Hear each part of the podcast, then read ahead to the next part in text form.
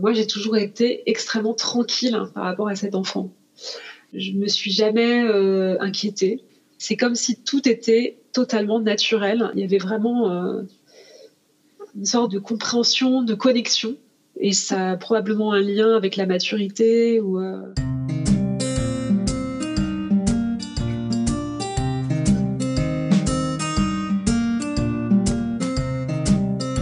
Bonjour, je suis Anne-Lise, maman et journaliste passionnée de parentalité et co-auteur du guide pratique Avoir un enfant à 40 ans ou presque. Je vous accueille sur le premier podcast dédié aux parents tardifs et aux familles atypiques. Vous y trouverez des conseils d'experts et des témoignages de parents quadras, sans filtre et sans tabou. Bienvenue sur Avoir un enfant à 40 ans. Jeune femme indépendante, bien dans son couple et dans sa vie professionnelle, Sophie ne se projette pas dans la maternité. Mais vers 35 ans, c'est un désir profond, viscéral qui s'empare d'elle, celui de devenir mère. Malgré les aléas de son parcours, les échecs et les fausses joies, elle plonge avec passion dans l'aventure de la maternité tardive et s'offre le plus joli des cadeaux, un accouchement naturel à 40 ans. Bonjour Sophie, merci d'avoir accepté euh, mon invitation. Bonjour Elise, je suis ravie. Je sais que tu as un, quotidien euh, bien chargé entre euh, ton petit garçon euh, qui ne va pas à l'école et le développement de ta marque Bonne Famille. Oui, c'est vrai. Alors bah là, je vais, bientôt le remettre à l'école. Donc, thanks God. Il est ravi et nous aussi, ses parents. mais oui, là, les dernières semaines ont été, ont été bien chargées, c'est sûr. Merci d'autant plus de prendre un peu de temps pour moi. Est-ce que tu peux te présenter en quelques mots à nos auditeurs, même si j'ai déjà un peu euh, spoilé la chose, euh, dire euh, qui tu es, ce que tu fais dans la vie, avec qui tu la partages? Alors, donc moi, je suis Sophie, j'ai aujourd'hui 42 ans, presque 43. Euh, je partage ma vie avec Jérôme depuis très, très, très, très, très longtemps. Et on est les parents, les heureux parents d'un petit côme qui aujourd'hui a trois ans et demi. Et euh, d'un point de vue professionnel, donc j'ai lancé ma marque Bonne Famille, qui est ce que j'appelle une family brand, donc une marque pour la famille qui propose des vêtements, des objets du quotidien, euh, plein de choses. Euh, green, ça c'est très important, ça fait partie de l'ADN de cette marque. Et je l'ai lancé euh, bah, quelques mois après avoir accouché de mon premier bébé. Et voilà, j'en ai enfanté un deuxième. ok. Alors justement, tu vas nous raconter ton parcours euh, de maman. Euh, mais avant, j'aimerais qu'on parle un peu euh, de la genèse de tout ça et donc du désir d'enfant. Est-ce que tu as toujours voulu être mère? Eh bien, non, pas du tout en fait. Moi, comme je te disais, j'étais en couple depuis l'âge de 21 ans, toujours avec le, même homme. Dans nos premières années de couple, je me projetais pas du tout dans la maternité. C'est quelque chose qui ne faisait pas partie de mon scope. Quand j'ai commencé à voir euh, euh, mes copines qui sont tombées enceintes, ça m'est un peu tombé dessus comme une chape de plomb. J'étais pas du tout prête. Peut-être que j'étais pas suffisamment adulte dans ma tête. Euh, j'avais jamais imaginé me, me projeter en tant que mère. Alors peut-être que je m'étais projetée quand j'étais plus jeune. Tu sais, quand on est ah, toi, tu auras des enfants. Ah, bah mm. oui, moi j'en aurai deux, j'en aurai trois. Mais envie de, de couple, c'était quelque chose qui m'était pas venu à l'esprit. Et donc j'ai commencé à voir au fur et à mesure mes, amis qui commençaient à être maman et j'avoue que je, je, comprenais pas trop. Moi, j'avais pas envie. Je peux pas dire pourquoi. Ce désir n'était pas là. Donc, on a commencé à se sentir un petit peu en décalage mhm. parce que bah, quand tu vas euh, à des dîners, euh, bah, les conversations, tout d'un coup, elles commencent à changer. Euh, les intérêts des uns et des autres se modifient. Euh, ils sont plus dispo au même moment. Euh, toi, t'aimes bien sortir euh, le soir en semaine? Bah ah non, ça n'existe plus. C'est toujours les brunchs le dimanche matin ou les goûters le samedi après-midi. Ce qui, moi, m'intéressait pas du tout. Moi et mon compagnon, on rentrait pas dans la norme. Ils osaient pas trop m'en parler. Euh, mm Ils comprenaient pas trop pourquoi, en fait, nous, on n'avait pas d'enfants, alors que finalement, voilà, on était en couple. On était d'ailleurs un des premiers couples parmi tous nos amis. C'était d'autant plus curieux. Mais du coup, euh, tu n'as pas eu droit euh, aux réflexions, aux questions incessantes. C'était plutôt euh, une gêne de la part de ton entourage? Je pense qu'ils en parlaient probablement entre eux quand on n'était pas là. Mais en tout cas, ils avaient la délicatesse de pas en parler devant nous. après, bah si, tu as toujours les questions. mais ça, c'est peut-être plus des gens qui te connaissent pas. Alors, c'est pour quand?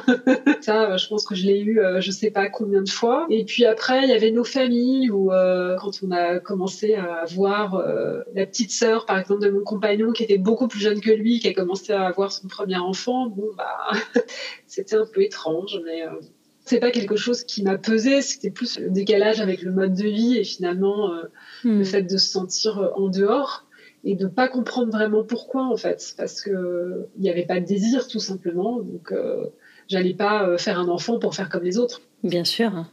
À partir de quand est-ce que tu as commencé à sentir ce désir en toi?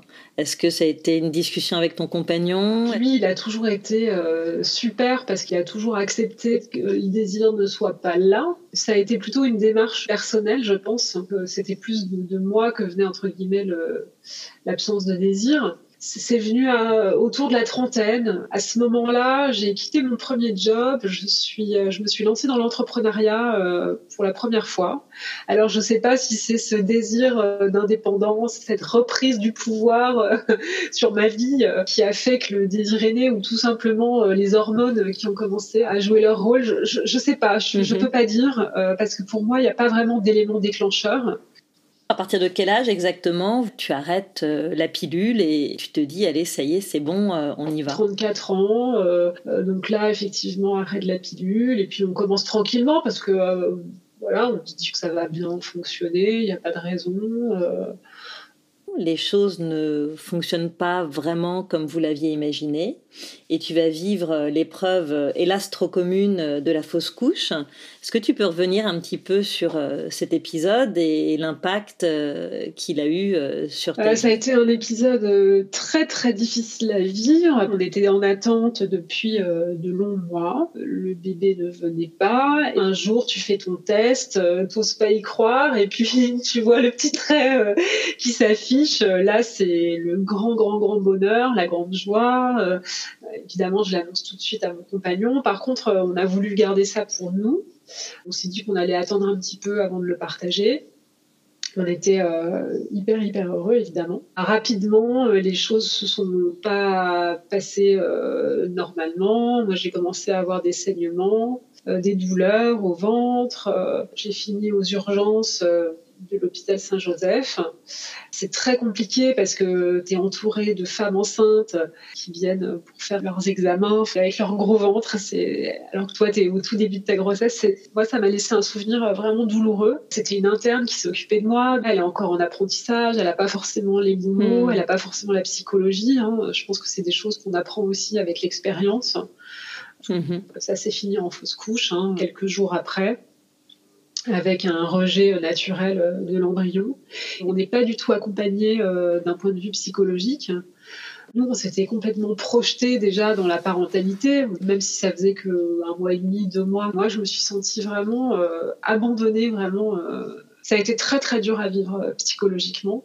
Et puis, il faut continuer à, vivre, il faut continuer à travailler tu peux pas en parler autour de toi. Moi, j'avais pas envie d'en parler à ma famille parce que je trouve que c'est des sujets un peu intimes et euh, j'avais pas envie de rentrer dans les explications parce qu'ils m'auraient demandé plein de choses. Pourquoi seulement maintenant le bébé, machin. Et j'avais pas du tout envie de rentrer là-dedans. Et du coup, on l'a vécu vraiment à deux. Mon compagnon, il a été super, il a été très proche de moi, très, il m'a beaucoup soutenu euh, psychologiquement. Globalement, j'étais quand même euh, un peu au fond du trou. Mmh. Et vivre ça en parallèle avec ta vie pro qui va toujours à 200 à l'heure, euh, ça aussi c'est compliqué. Et suite à cela, vous avez fait des examens pour essayer de comprendre euh, pourquoi vous avez mis si longtemps à ce que tu tombes enceinte et pourquoi cette fausse couche derrière? Ce qui s'est passé, c'est que il y a eu cette fausse couche. On a continué donc à faire quelques essais. Et moi, au cours d'une conversation avec une collègue de travail, on a parlé de sa gynéco qui était spécialisée dans la fertilité. Je me suis dit bon bah il faut peut-être aller voir quelqu'un voilà c'est peut-être pas normal ça fait longtemps il y a eu cette fausse couche et du coup j'ai pris rendez-vous avec cette euh, gynéco et à partir de ce moment-là on a mis en place une batterie d'examens et en fait on a découvert une hypothyroïdie mhm. donc une hypothyroïdie, c'est euh, bah, c'est un problème de fonctionnement de la thyroïde qui aurait pu apparemment être à l'origine de cette fausse couche et euh, qui a fait que la grossesse ne s'était pas poursuivie. Donc pour moi, c'était hyper important parce qu'on a quand même réussi à mhm. trouver entre guillemets une cause sur ce problème. Et puis en parallèle, on a commencé à faire bah, plein d'examens pour comprendre si tout allait bien, euh, si le système de reproduction fonctionnait bien, le mien, celui de mon compagnon, euh, voir s'il fallait qu'on soit accompagné pour, euh, pour une prochaine grossesse ou si ça pourrait se faire tout seul. Et qu'est-ce qui s'en est suivi? Au mois de février 2016, euh, je suis tombée enceinte naturellement. Donc c'était merveilleux. Il n'y avait pas vraiment d'infertilité expliquée mhm. euh, et, on allait euh, probablement démarrer un parcours de PMA. Est-ce qu'il y a eu un élément déclencheur à cette grossesse si je repense à l'élément déclencheur, il est, il est assez clair et je pense qu'il est, il est complètement psychologique. Moi, ça faisait longtemps euh, que j'allais pas bien dans mon boulot. C'était compliqué aussi. J'étais un peu, euh, voilà, on va dire dans le creux de la vague, euh, dans le creux du creux. J'étais partie un an auparavant faire un grand voyage pour me retrouver en, en Argentine. J'étais partie trois semaines en plein milieu de l'année. Mhm. Un voyage que je souhaitais faire depuis très longtemps et qui était hyper important pour moi. Je suis allée retrouver une amie qui vivait là-bas et qui est pour moi un peu euh, le symbole de la liberté. C'est quelqu'un que j'admire énormément, qui est plein de bonnes énergies, euh, qui a vraiment euh, pris son destin en main, enfin voilà, qui est entrepreneuse depuis longtemps, une femme vraiment forte, quoi, qui, qui m'inspire énormément. À partir de ce moment-là, j'ai commencé à être dans une dynamique beaucoup plus positive en janvier de l'année suivante, je me suis inscrite à un stage de développement personnel. J'ai compris en fait que j'étais un peu euh, au milieu de ma vie, euh, dans ce qu'on appelle, tu sais, le, midlife crisis, euh, cette crise de milieu de vie où vraiment je m'interrogeais aussi beaucoup sur ce que j'avais envie de faire de ma vie, si j'étais bien alignée avec moi-même. donc je me suis inscrite à ce stage de développement personnel en janvier et je suis tombée enceinte à peine trois semaines après. Alors que ça faisait très longtemps que je voulais m'inscrire à ce stage. Hein. Ça faisait des mois et des mois que j'y songeais. Mais je pense que psychologiquement, il y a quand même quelque chose qui s'est débloqué. La grossesse est venue euh, quasiment instantanément euh, après que j'ai fait ce premier pas, en fait. Excellent. Et alors, comment s'est passée euh, cette grossesse à 39 ans? Hyper épanouie. J'ai rarement été aussi bien dans ma tête et dans ma peau que pendant ces neuf mois. Euh, c'était vraiment génial. D'abord, ce que je trouve extraordinaire, c'est que quand tu es enceinte, tout le monde s'occupe de toi quand même. C'est clair. c'est vrai, on fait attention à toi, euh, euh, on te laisse passer dans les queues, on te pose des questions, on te demande pour quand c'est. Donc en fait, tu es un peu le centre de toutes les attentions. Euh, et puis au-delà de ça, euh, bah, j'étais hyper bien euh, physiquement. moi, je faisais du yoga depuis longtemps. J'ai continué à en faire jusqu'au bout, du bout du bout, jusqu'à quelques jours avant d'accoucher, adapté hein, bien sûr à la grossesse au fil des mois, mais j'ai suivi la méthode de Gasquet aussi, qui est une forme de yoga qui prépare à l'accouchement. C'était une première grossesse et je voulais vraiment la vivre complètement à fond parce que je me suis dit, bah, il y en aura peut-être pas d'autres. Euh, et puis je trouve que aussi la première grossesse, tu as tout ce plaisir de la découverte. Mhm. Tu es, comme un enfant qui découvre plein de choses, parce que finalement tu connais pas, tu sais pas ce qui va se passer, donc tout est découvert, tout est curiosité. Euh, ça a été vraiment une période euh, très agréable que j'ai beaucoup appréciée. Tu as testé beaucoup de choses en dehors de la méthode de Gasquet, du yoga, etc. Tu as fait d'autres choses pour te préparer à ton accouchement, par exemple? Alors, euh, ce qui a été le plus important, c'est la préparation que j'ai faite en hypnonaissance.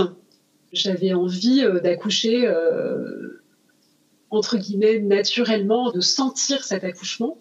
Et puis en me renseignant un peu, bah, je me suis vite rendu compte que quand tu pratiques la péridurale, tu sens plus les, les douleurs. Enfin, au-delà des douleurs, tu sens, tu sens plus en fait. Disons que la péridurale a un peu tendance à faire que tu n'es plus vraiment acteur euh, de l'accouchement. Et moi, j'avais vraiment envie mhm. d'être actrice de mon accouchement totalement. Je me suis un peu renseignée sur les méthodes qui existaient et je suis tombée sur cette méthode, la méthode d'hypnonaissance de Mongan, Marie Mongan. C'est une méthode américaine qui est assez pratiquée en Grande-Bretagne notamment. Alors je crois qu'il y a plusieurs personnes de la famille royale qui ont accouché avec cette méthode. En fait, en France, elle est assez peu connue et il y a assez peu de praticiennes. Donc bah, l'objectif, en fait, c'est d'être préparé à l'accouchement à travers des techniques d'hypnose, à travers la respiration, à travers la visualisation. Notamment quelque chose qui est très important, c'est qu'on visualise en fait euh, l'accouchement, on le prépare vraiment en le visualisant un peu comme un sportif qui va préparer sa compétition. Et en fait tout ça pour être prête le jour J, pour euh, justement ne pas être face à quelque chose euh, d'inconnu si tu veux, parce que je pense que ça rassure aussi de savoir comment ça va se passer. Et puis aussi avec des techniques qui permettent la libération d'endorphines. Mhm. Et en fait, on sait que la libération d'endorphines va permettre d'atténuer la douleur. C'est une préparation qui se fait à deux. Euh, donc on a fait tous les rendez-vous euh, chez la praticienne avec euh, mon compagnon. Et c'était un moment aussi extrêmement agréable, puisque finalement, ça nous a permis aussi de nous retrouver, de passer du temps ensemble, de parler de ce bébé qui allait venir, de faire des exercices ensemble. Bah, de renforcer nos liens en fait dans cette euh, grossesse et aussi je dirais de préparer complètement le papa. Mon idée c'était qu'il soit vraiment acteur, qu'il soit présent. Bah, le plan de naissance que j'ai écrit, euh, on l'a partagé ensemble. Le fait de faire ça à deux, c'était c'était vraiment super. Et quand je dis aussi qu'il participe, c'est qu'il participe physiquement.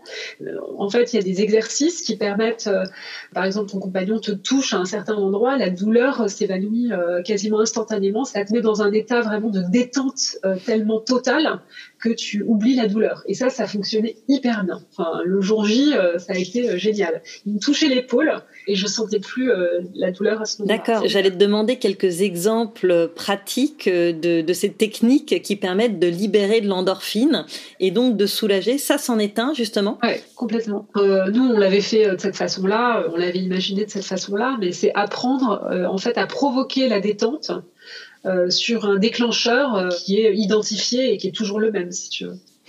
Et est-ce que ça t'a permis de vivre ton accouchement au naturel comme tu l'avais visualisé? Moi, dès que je suis tombée enceinte, je me suis inscrite euh, comme tout le monde dans un hôpital euh, en me disant cet hôpital a l'air plutôt pas mal, il a l'air de favoriser euh, ce genre d'accouchement, en tout cas de le permettre. J'ai donc commencé à suivre une préparation à l'accouchement à l'hôpital, où je me suis fait d'ailleurs un super groupe de copines. Et puis le jour où j'ai dû rencontrer la sage-femme, euh, j'ai compris en fait en lui parlant que l'accouchement que je désirais n'allait pas être possible dans cette structure. D'accord. Et ça, ça a été un peu la douche froide. Je suis ressortie du rendez-vous, on s'est regardé avec mon compagnon et on s'est dit euh, non, c'est pas possible ils vont pas accepter, ils vont pas accepter euh, que je mette de la musique pendant l'accouchement, ils vont pas accepter qu'on tamise les lumières, euh, il va falloir euh, que je sois monitorée pendant tout l'accouchement. Il y avait plein de choses qui m'ont prouvé en fait que c'était peut-être pas le meilleur endroit où j'allais pouvoir accoucher comme je le souhaitais. Du coup, à partir de ce moment-là, j'ai commencé à chercher des solutions alternatives. Et c'est justement ma praticienne en hypnonaissance qui m'a conseillé le groupe Naissance, qui est un groupe en fait de sages-femmes indépendantes qui te suivent normalement depuis le début de ta grossesse jusqu'à l'accouchement. Donc tu as une référente qui te suit qui est censée être là le jour de ton accouchement. Et si jamais tu n'accouches pas euh, à terme et qu'elle n'est pas là parce qu'elle est en vacances ou parce que pour une raison autre, tu as une personne du groupe naissance qui a pris connaissance de, tous tes désirs d'accouchement, qui est là, qui est présente, et puis euh, qui est dans cette philosophie euh, d'accouchement naturel. J'ai rencontré très tardivement euh, cette sage-femme. On était au mois de septembre, deux mois avant l'accouchement. J'y suis allée un peu euh, au culot en lui disant euh, j'ai vraiment besoin de vous. Je n'ai pas trouvé la structure qui me convient et j'ai besoin de vous pour accoucher comme je le souhaite. Et puis j'ai eu de la chance, elle avait de la place, et du coup elle m'a suivi pour quelques rendez-vous et, j'ai accouché avec elle. Il faut quand même rendre hommage à ces femmes qui font un travail extraordinaire, Alors, dans tout type de structure, mais je trouve encore plus quand elles sont euh, libérales, indépendantes comme ça, parce que c'est un métier qui est mm. quand même euh, très dur, où elles, doivent être disponibles à 100% du temps, n'importe quand. Euh, je pouvais l'appeler quand je voulais. Le jour où tu accouches, bah voilà, ça peut être au milieu de la nuit. Euh, euh, elle, elle est euh, sur le qui-vive. Et puis, ce qui a été extraordinaire, c'est que cette femme, elle m'a complètement rassurée. À aucun moment, elle a été, elle m'a montré de l'inquiétude ou tout s'est fait dans une douceur incroyable. Oh, comme je te le dis, j'ai des frissons. tu, tu as envie de le revivre Je sais pas si j'ai envie de le revivre, mais c'est beaucoup d'émotions et parce que je trouve que c'est un travail d'équipe aussi. J'ai quand même eu une hémorragie, donc en fait, moi, je m'en suis pas rendu compte, mais elle, je pense qu'elle s'en est rendue compte. Euh, elle m'a dit que euh, l'anesthésiste était derrière la porte et qu'il avait qu'une envie, euh, c'était de rentrer pour venir poser une péridurale. Poser une péridurale ou s'insérer dans l'accouchement. C'est qu'en fait, elle loue un plateau technique au sein d'une clinique mhm. privée.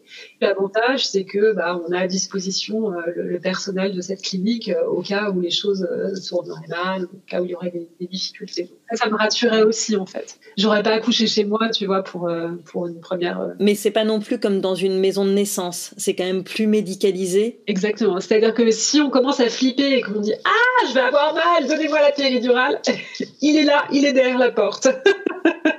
D'accord. Non, mais c'est une formule euh, intéressante, effectivement. On a une baignoire euh, si on veut accoucher dans l'eau éventuellement, ou en tout cas prendre un bain pendant les contractions. Euh, on peut vraiment accoucher dans la position qu'on souhaite. Moi, je voulais mhm. pas accoucher dans la position classique hein, parce qu'on sait que c'est pas la position la plus naturelle pour accoucher. Donc moi, j'ai accouché à quatre pattes avec mon compagnon qui me tenait, qui était derrière moi, qui m'a aidé aussi lors de l'expulsion. c'est vraiment extraordinaire. Et puis, euh, j'ai pu aussi couper le cordon de l'enfant. Ça, ça doit être un moment incroyable, ce moment où on coupe soi-même le cordon de son enfant. C'est mon, compagnon qui me l'a présenté et c'est moi qui l'ai coupé en fait.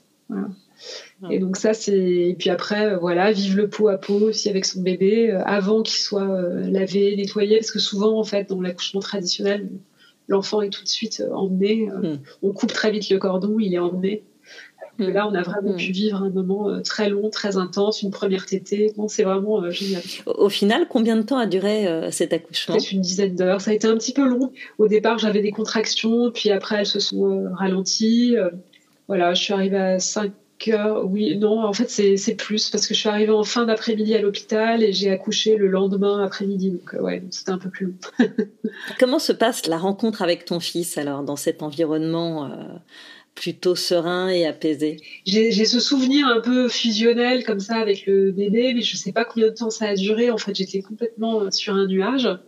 Ce qui a été plus compliqué, euh, c'est le postpartum, les heures, les jours euh, après l'accouchement, parce que là, pour le coup, on se retrouve dans une clinique classique avec un personnel pas forcément hyper sympa. moi, je voulais allaiter mon bébé clairement, c'était pas la spécialité de l'établissement. Donc, j'ai pas du tout été accompagnée. J'étais plutôt euh, un peu culpabilisée sur le fait que j'y arrivais pas. Euh, ah oui, d'accord. Ça me faisait mal.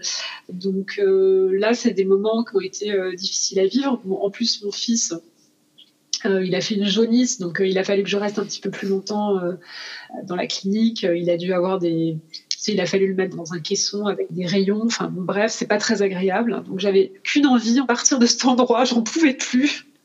J'ai dû y passer 3-4 jours. Et en fait, je l'ai supplié pour qu'il me laisse rentrer chez moi. Ça n'a pas été le meilleur moment. J'avais les seins qui me faisaient mal. C'était horrible. J'avais des douleurs hmm. pas possibles. Enfin, bon, bref. Et de retour à la maison, ça a été à nouveau mieux? Tu t'es sentie euh, plus à l'aise? Les douleurs euh, ont commencé à disparaître? En fait, on avait convenu euh, de ne pas rentrer chez nous, mais que j'aille chez ma maman parce que mon mari euh, voulait pas prendre son congé euh, paternité tout de suite. Il préférait le prendre un petit peu après pour qu'on puisse mieux en profiter. Du coup, j'étais chez ma maman. Euh, c'était très agréable. Elle s'est super bien occupée de moi. J'ai passé beaucoup de temps euh, alité, parce que dans la méthode de Gasquet, on te dit que normalement, il faudrait presque passer un mois euh, alité hein, après un accouchement pour que euh, tous les organes euh, se remettent bien en place. D'accord. Tu retrouves vraiment la meilleure santé. On te conseille de rester le plus longtemps alité. Donc c'est pour ça que j'avais fait le choix d'aller chez ma maman qui s'occupait de moi et, et, ça s'est vérifié, euh, le fait que tu restes alité, ça t'a permis euh, de faire en sorte que le périnée, alors j'imagine que tu n'as pas échappé à la rééducation euh, périnéale, mais... Je l'ai même pas faite jusqu'au bout parce qu'on m'a dit que j'en avais pas besoin, donc il était assez tonique Donc ça a probablement joué en Après, je sais pas, il y a plein de choses qui ont joué. Il y a le fait que j'ai fait aussi toute cette préparation. Hmm. ça s'est plutôt bien passé. Il te conseille aussi une ceinture que tu peux porter. donc tu la portes. Oui, la physiomate. Ouais, très très bien. que tu peux porter avant et après pour soutenir justement les organes. Voilà, moi j'ai pas eu vraiment de problème. Après, je, je, sais pas si c'est dû à ma physiologie ou tout simplement parce que j'ai passé du temps euh, alité. Voilà. Mais euh, il faut accepter ça, tu vois, parce que bon, moi je suis quelqu'un d'assez dynamique et tendance à me dire, euh, ah, enfin voilà, si je suis alité, je suis paresseuse. Mais non, c'est aussi des beaux moments que tu passes avec ton bébé. Hein, c'est agréable. Et donc, euh, moi, j'ai essayé de l'allaiter, mais ça s'est pas hyper bien passé. Euh, donc, rapidement, on est passé en mixte. Et puis, euh, au bout d'un mois, tu vois, un mois et demi, j'ai complètement arrêté, mmh. malheureusement. D'accord. Donc, tu es devenue maman à 40 ans. Comment est-ce que tu as vécu cette maternité tardive et est-ce que tu penses que tu aurais été la même mère 10 à 15 ans plus tôt? Je peux pas imaginer ce que j'aurais été 10 ou 15 ans plus tôt parce qu'on change, on n'est pas la même. Mais en tout cas, ce que je sais, c'est que euh, moi, j'ai toujours été extrêmement tranquille hein, par rapport à cet enfant. Je me suis jamais euh, inquiétée. C'est comme si tout était totalement naturel. Il y avait vraiment euh, une sorte de compréhension, de connexion. Et ça a probablement un lien avec la maturité. Ou j'ai toujours su ce qu'il fallait faire. Je, je me suis pas poser de questions.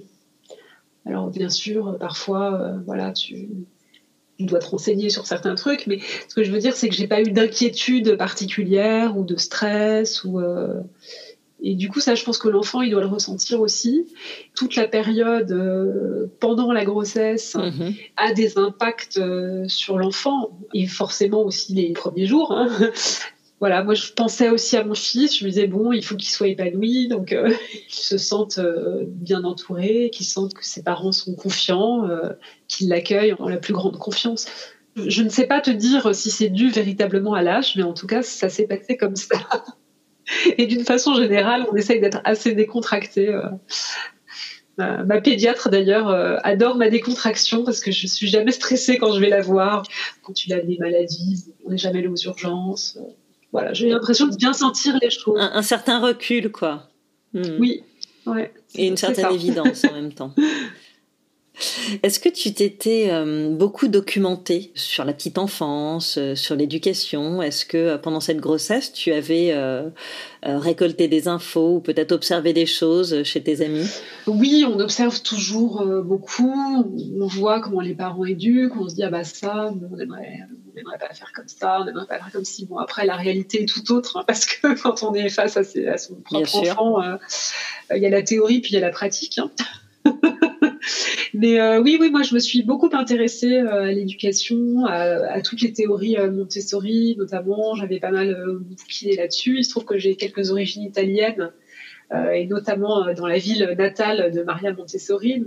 Et j'ai une tante aussi qui s'est pas mal intéressée à toutes ces théories, donc on en a pas mal discuté. Elle m'a offert des bouquins aussi. Donc mon fils n'est pas en n'est pas en école Montessori parce qu'on pouvait pas se le permettre financièrement, mais on a essayé de trouver une école qui, était un peu dans ces mêmes principes d'éducation, qui donnait de l'autonomie à l'enfant, qui mhm. favorisait euh, l'expression artistique, euh, l'apprentissage des langues. Évidemment, je pense que quand on a un enfant euh, tardivement, on a envie de lui donner le meilleur. Enfin, même si tous les parents ont envie de donner le meilleur, là, on se dit bah peut-être qu'on n'en aura pas d'autres.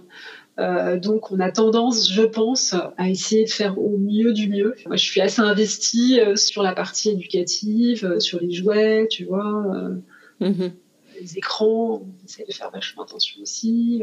et j'ai des idées assez précises sur ce que je veux. Après, bon, la pratique est pas toujours conforme à la théorie, notamment là pendant le confinement. Bah, on a dû un petit peu plus de place aux écrans, par exemple, voilà, un peu contre mon gré, mais bon.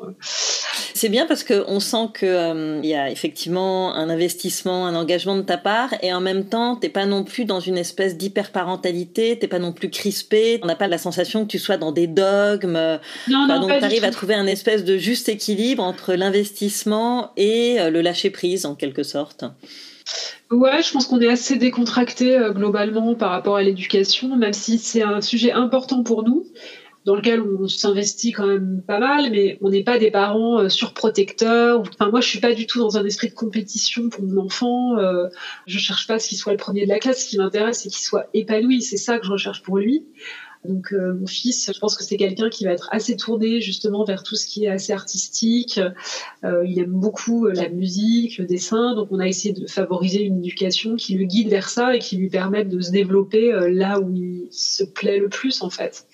Mais on n'est pas dans un stress maximal et dans une recherche de surperformance. Mhm. Et nous, on n'a pas envie de lui mettre de pression, on a juste envie qu'il se sente bien en fait. Mhm. Très bien. Alors, la naissance de ton fils a provoqué euh, un ouragan dans ta vie en général et plus particulièrement dans le domaine professionnel.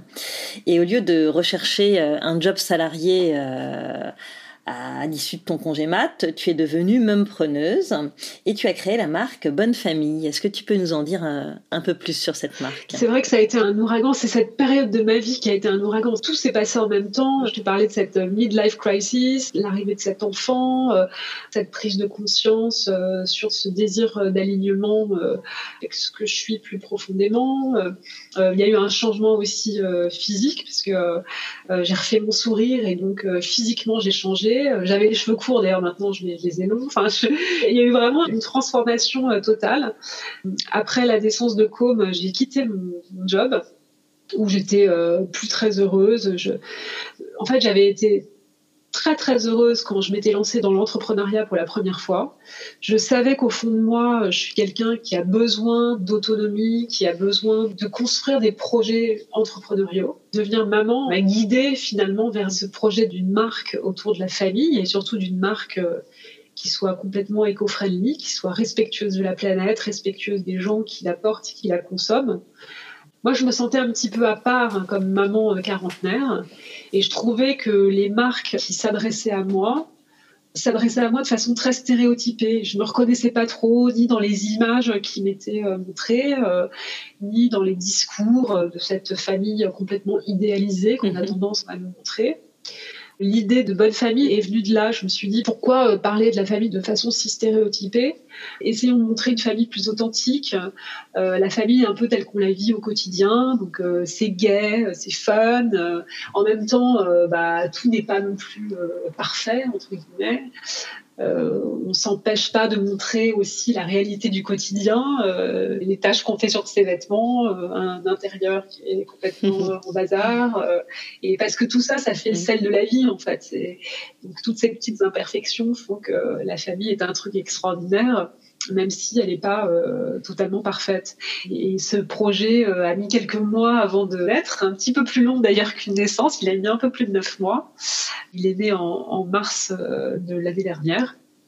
Aujourd'hui, ça fait un petit peu plus d'un an que la marque est née. Je suis hyper heureuse, très épanouie dans ce projet, euh, avec plein plein de choses à venir encore. Euh, chez Bonne Famille, on trouve euh, des suites, des t-shirts. Est-ce que tu peux nous donner des petites avant-premières ou... Alors, il y a plein de choses. En fait, moi, je travaille avec du coton biologique. je travaille dans la proximité au Portugal. donc, on a commencé avec une première collection de suites à sortir en famille. Là, on vient de sortir notre collection de t-shirts brodés qui fonctionne très bien. Et puis euh, parallèlement aussi, je travaille sur les objets du quotidien, c'est ces objets de famille avec lesquels on vit des instants en famille. Donc il y a des bougies que j'adore en cire euh, végétale. Il y a pas mal de choses. Euh, il y a des petites collabs à venir très prochainement. Là, probablement à la rentrée. Et puis, euh, je suis en train complètement de digitaliser la marque, ce qui n'était pas totalement le cas euh, jusqu'à présent. Et là, je travaille vraiment sur un programme de digitalisation pour la rendre 100% euh, digitale d'ici le mois de septembre. Alors, refonte du site internet, etc. Donc, il va y avoir pas mal de choses d'ici la rentrée. Ok, donc des tas de jolies choses à venir. Est-ce que tu aurais un dernier mot peut-être à adresser aux mamans quadra ou aux femmes qui ont un projet d'enfant autour de la quarantaine? Euh, je vois que souvent, en fait, il y a des questionnements euh, de la part de ces femmes. Elles se disent euh, est-ce que je suis pas trop âgée pour avoir un enfant? Il faut pas se poser ce genre de questions. Les réponses, on les a en nous. Si on a envie de devenir mère à cet âge-là, eh bien, il faut y aller et il faut pas se poser de questions. Je pense que chaque femme est différente. Il y a peut-être des femmes qui ont été mères à 35 et qui à 40 euh, sont crevées et se disent euh, qu'elles n'auraient pas envie de refaire un enfant à cet âge-là. Il y a d'autres femmes qui à 40 ou 45 ans sont encore en forme et ça elles le sentent en elles-mêmes. Quand le désir de maternité est là, il faut le vivre à fond et il ne faut pas se mettre de barrières psychologiques. Notre mental, il est toujours très fort, il nous dit toujours plein de choses qui sont pas forcément des choses positives et aujourd'hui, j'ai tendance à essayer d'être beaucoup plus proche de mes intuitions mmh. plutôt que de mon mental. Voilà. Donc, si j'avais un conseil, c'est ça. C'est suivez vos intuitions, suivez ce que votre corps vous dit, ce que votre âme vous Très dit. Très joli message qui sera le mot de la fin. Merci beaucoup, Sophie. Merci Alice, c'était un plaisir. Euh, je rappelle donc que tu es la créatrice de la marque Bonne Famille, une marque green pour la famille qui propose des suites, des t-shirts en coton bio et de jolis objets pour embellir le quotidien des familles. Et on peut suivre toute l'actualité de cette marque sur Instagram. Merci à vous, chers auditeurs et auditrices, de nous avoir écoutés. J'espère que ce récit vous a intéressé, qu'il vous a inspiré et peut-être même déculpabilisé. Si tel est le cas, je vous invite à écouter l'épisode 25, Johanna ou la maternité tardive décomplexée. Et si le cœur vous en dit, rejoignez-nous au plus vite sur le groupe Facebook Un enfant à 40 ans pour échanger et s'entraider entre mamans quadra. À très vite sur Avoir un enfant à 40 ans.